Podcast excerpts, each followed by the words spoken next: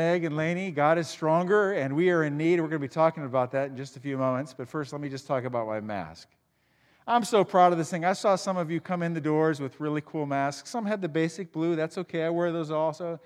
I just got this one. This is Brutus Buckeye. Go Bucks. Uh, it, I have two nephews who both were Brutus Buckeye. Our third nephew, that one of their brothers, is going to become one of the Brutus Buckeyes, which is awesome. And I just feel blessed to be able to say that blessed to have our nephews, blessed to be a Buckeye, and I want to talk about the word blessed as I take my mask off. There, is that, is that better? Less muffled, maybe. Yeah, you know, uh, when our nephews uh, visit uh, with their family uh, over Thanksgiving time, we almost always host at our house. One of our traditions, not every year, but oftentimes before we have the meal, we'll go around the table and ask the question, What are you thankful for? In what way are you blessed? And someone will say, I'm thankful for my family. Someone will say, I'm thankful for my health, thankful for my friends, thankful for my job that helps pay the bills, thankful for, for God. Um, thankful, you know, Thanksgiving time, right? That's right around the time Ohio State plays Michigan. Blessed again that Ohio State beat Michigan. I mean, you know, it goes on and on. And those are all real and true. I mean, we're, we're blessed and it makes us happy, right?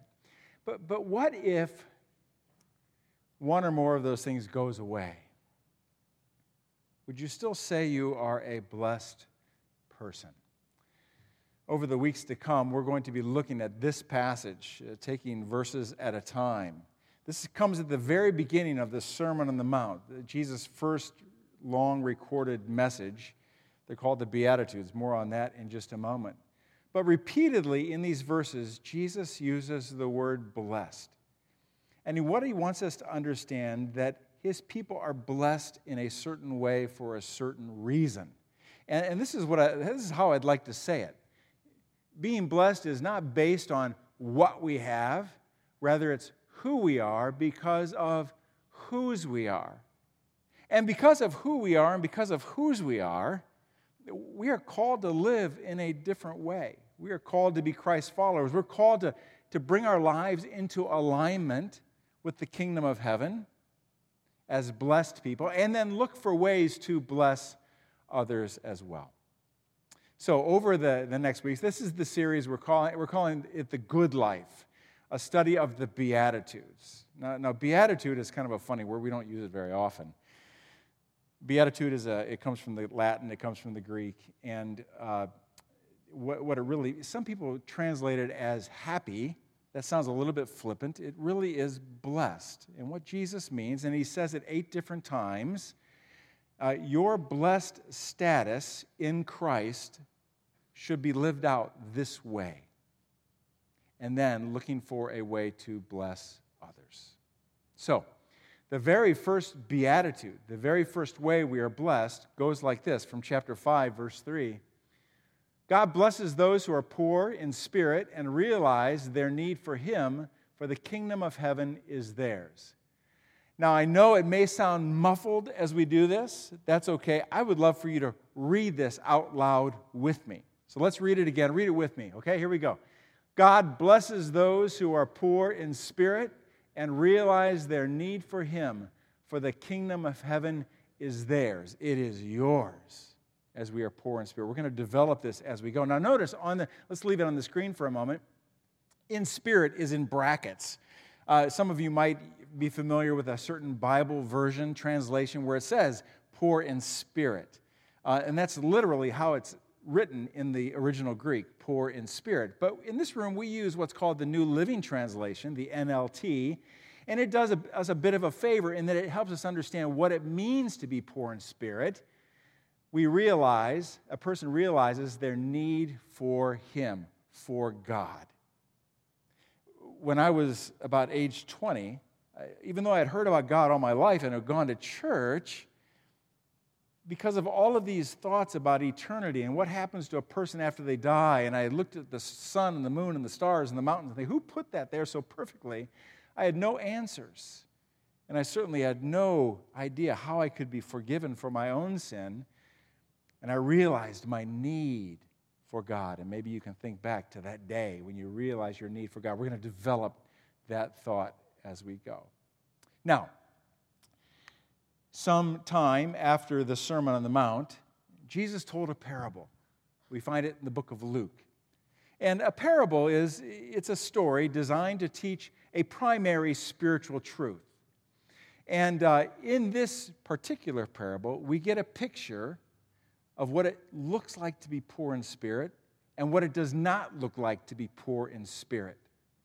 So, in this parable, there are two men who arrive at I'm not done yet, if that was your alarm.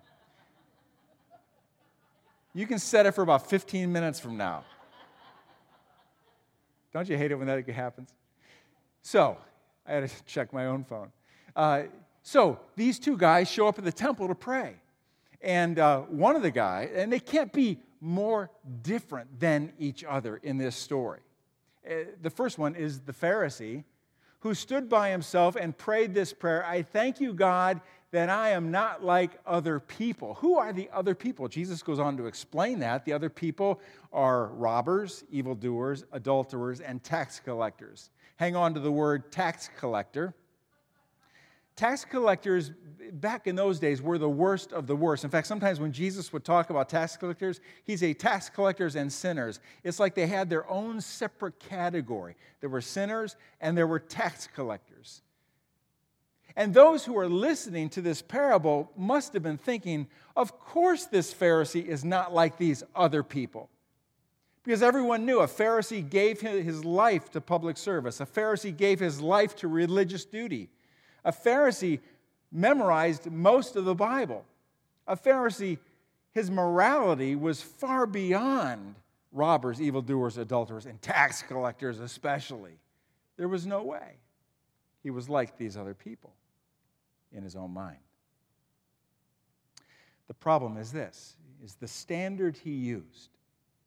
The Pharisee used as his standard himself and other people but not God. Well, you know, if you if you don't use God as your standard, you can come out looking pretty doggone good. if you don't use God as your standard, you will come out feeling superior to others and even looking down upon them. Thank you, God, that I am not like these other people. And so, what we have here is the perfect picture of what it looks like not to be poor in spirit. Anybody looking in would have thought, of course, a Pharisee understands what it means to be blessed by God. Of course, a Pharisee understands what it means to be made right with God. But Jesus is thinking completely different. And he takes us further into this parable, and we meet the tax collector who stood at a distance and dared not even lift his eyes to heaven as he prayed. Instead, he beat his chest in sorrow, saying, O God, be merciful to me, for I am a sinner. And then, as Jesus uh, brings this parable to a close, he makes it clear. It was the tax collector, not the Pharisee, who was made right with God. It was the tax collector, not the Pharisee, in it, who in his humility was exalted by God. The tax collector. The tax collector, not the Pharisee. A favorite author, writer, pastor, J.D. Greear, you can find him on the radio, you can find him on the web. Uh, helps us understand a little bit better this idea of what it means to be poor in spirit. The word poor is used for a person's posture for the word literally means to be hunched over. It's a picture of someone leaning over with pleading eyes, where everything about them says, I am completely desperate. I love the word desperate there because that's the feeling you get when you hear the tax collector's prayer. He is desperate for God. He understands he has made a mess of his life. Have you been there? And his only recourse now is God Himself. He cannot forgive himself, he cannot find others to forgive him, so he turns to God. He is poor in spirit. D.A. Carson, a, a favorite theologian and writer, also helps develop it a little bit more. He says this Poverty of spirit is the personal acknowledgement of spiritual bankruptcy. It is the conscious confession of unworth before God. And so, this Pharisee, he saw himself worthy before God because he did not use God as his standard. He used himself and others around him. The tax collector understood the holiness of God and therefore his unworth before God and therefore his spiritual bankruptcy. He is a poster child for what it means to be poor in spirit. God, I need you. So, so the dichotomy between the Pharisee and the tax collector could not be more stark. Just for fun, let, let's, let's do this. Let's pretend that our personal spiritual maturity, our, our personal spirituality, could be measured in terms of how much money we have in the bank, right? And the Pharisee thinks, I am a millionaire. He thinks he's a millionaire because of his own personal piety, all of the things he's done in life and how he thinks and all of the things he knows. Of course, he's a millionaire. However, in his own eyes, he has come to the point where now he looks down on others and has this self righteous attitude toward God. And the truth is, any of us in this room could find ourselves in the same position if we unwisely compare ourselves to whomever we want. I can always find a group of people where I think I'm morally a little bit better than them, or a person where I think I'm a little bit better than that person. And that puts us on dangerous ground because I can start to despise that person and look down on that person, and I can begin to look up to God and think, I am right before God. But this is the antithesis of being poor in spirit, which is, God, is what God honors. On the other hand, not a millionaire, here is the, the tax collector who sees himself as a pauper, as someone who is spiritually bankrupt. He owns it, he knows it, he understands that he needs to be forgiven, and there's nowhere else he can turn. He is poor in spirit. Poor in spirit. Blessed are the poor in spirit. Blessed are those who realize they need God, for theirs is the kingdom of heaven. Now, I've, I've wondered this over the years. Why is this particular phrase, uh, this particular beatitude, at the very front end of all the other beatitudes? Why would this beatitude be at the very front end of the Sermon on the Mount, which is all about how we are to go and live out the kingdom of heaven, how we are to follow Jesus? Why would this be the very first one? Why is this, this the very first one we're looking at? Because if I ever want to experience life in Jesus, if I ever want to experience all of the good things that Jesus talks about through the Sermon on the Mount, I need to start with my spiritual poverty and my need for God. And my friends, as long as you've been a Christian, that will never end. Ever. Blessed are the poor in spirit, for theirs is the kingdom of heaven. You know, the, the word heaven that's the promise. The word heaven sometimes is a little bit confusing. Sometimes we think of heaven as being somewhere out there, up there, somewhere, and sometime in the future after I, after I breathe my last breath. But that's not entirely true. It would be a mistake to think of heaven only as that. Uh, there's one author, a theologian, N.T. Wright, who, who puts it like this He says, Heaven is God's space where full reality exists close by with our ordinary earth reality and interlocking with it. What, is it, what does he mean? When Jesus would teach, sometimes he would say this the kingdom of heaven is near. What he means is the kingdom of heaven has come to you. What he means is when Jesus was born, he came to earth, he brought the kingdom of heaven with him. Theologians call it the inauguration of the kingdom of heaven here on earth. One day, when Jesus comes again, he will bring his kingdom fully with him. And we will live in a brand new kingdom. Read your Bible, it's beautiful. But between this day and that day, something remarkable is happening. When a person puts their faith in Jesus, the Holy Spirit comes to live within you. And what he brings with him is the kingdom of heaven, who lives within true believers. The kingdom of heaven has its start here and now. So, therefore, we don't need to wait until we breathe our last breath to experience heaven. We can have it here and now. Our lives are interlocked with heaven. We experience right now a shadow of the kingdom of heaven, which one day will be experienced in its full reality for those who are poor in spirit, which is a good reason to stay poor in spirit let me just close with with a question. We're all so different in our spiritual journeys. On one hand, we have the, the Pharisee.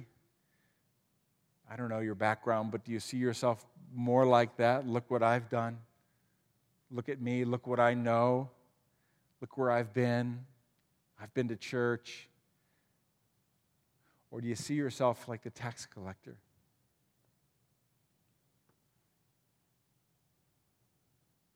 My heart needs God. We never stop needing God, which is why we're in this room. Let's pray together. God, thank you uh, for touching our lives with the gospel of Christ. I want to pray right now on behalf of those who have been Christ followers, maybe for a week or maybe for four decades, five decades, six decades. When we, when we bent our knee before you, Lord, and say, said we, need, we, we were spiritually impoverished, we, we acknowledged our need for your forgiveness. But Lord, that need has not changed. Would you remind us of how poor in spirit we are, and every day we need you. Each one of us in this room who have been walking with you for a number of years, would you remind us of that right now? For theirs is the kingdom of heaven. And God, for anyone in the room who perhaps is still stiff arming you and not sure about Jesus, God, give them the wisdom and the strength to turn in humility to you just as the tax collector did, to find forgiveness that comes alone through Christ.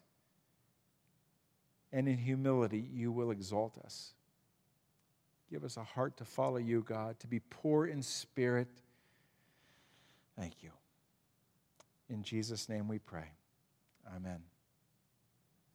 Well, that's what it means to be poor in spirit, the rest of the Beatitudes to come. Now, at the end of the Beatitudes, this is sort of like the, uh, uh, the, the appendix to what we just said. Um, at the end of the Beatitudes, there's a very interesting passage I want to remind you of. You probably know it's there. It says this You are the light of the world, like a city on a hilltop that cannot be hidden. No one lights a lamp and then puts it under a basket. Instead, a lamp is placed on a stand where it gives light to everyone in the house. In the same way, let your good deeds shine out for all to see so that everyone will praise your heavenly Father. Friends, we are called to be lights. One of the grand narratives, not, the, not one of them, the grand narrative, ready for this? In the whole Bible. The, arcing, the grand arcing story of the Bible is that we are blessed to be a blessing.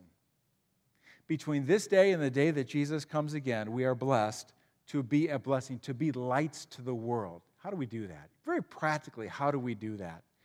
I want to introduce you to this idea of hashtag be the light. That's for our church. It's a movement, it's a challenge to you. Be the light, and to me. Um, what we'd like to do is a couple of things. One is a visible reminder to ourselves that we are called to be the light.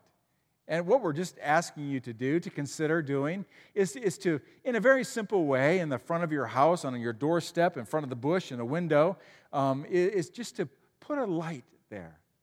Something like this, whatever you want to do, to put a light there, to, to remind, to, to show your neighbors that we are to call to be the light. Somebody may ask you, why do you have that there? Because I'm called to be the light. I'm blessed to be a blessing. And what we'd love for you to do is to take a picture of your light and then just put it on Facebook, some social media, put hashtag be the light. And uh, that would, I mean, it'll help all of us to remember that we're called to not just be blessed, but to be a blessing. And then also, too, if you would consider this, send your picture to uh, be the light at the chapel dot family. If you want to take a picture of that, uh, that'll remind you where to send it to. And for any pictures that we receive, we're going to help somebody pay their electric bill. There's a lot of need out there. There's so much need right now, isn't there? In so many different ways. This is just one of them. But one practical way we can step up and as a church be the light. All right?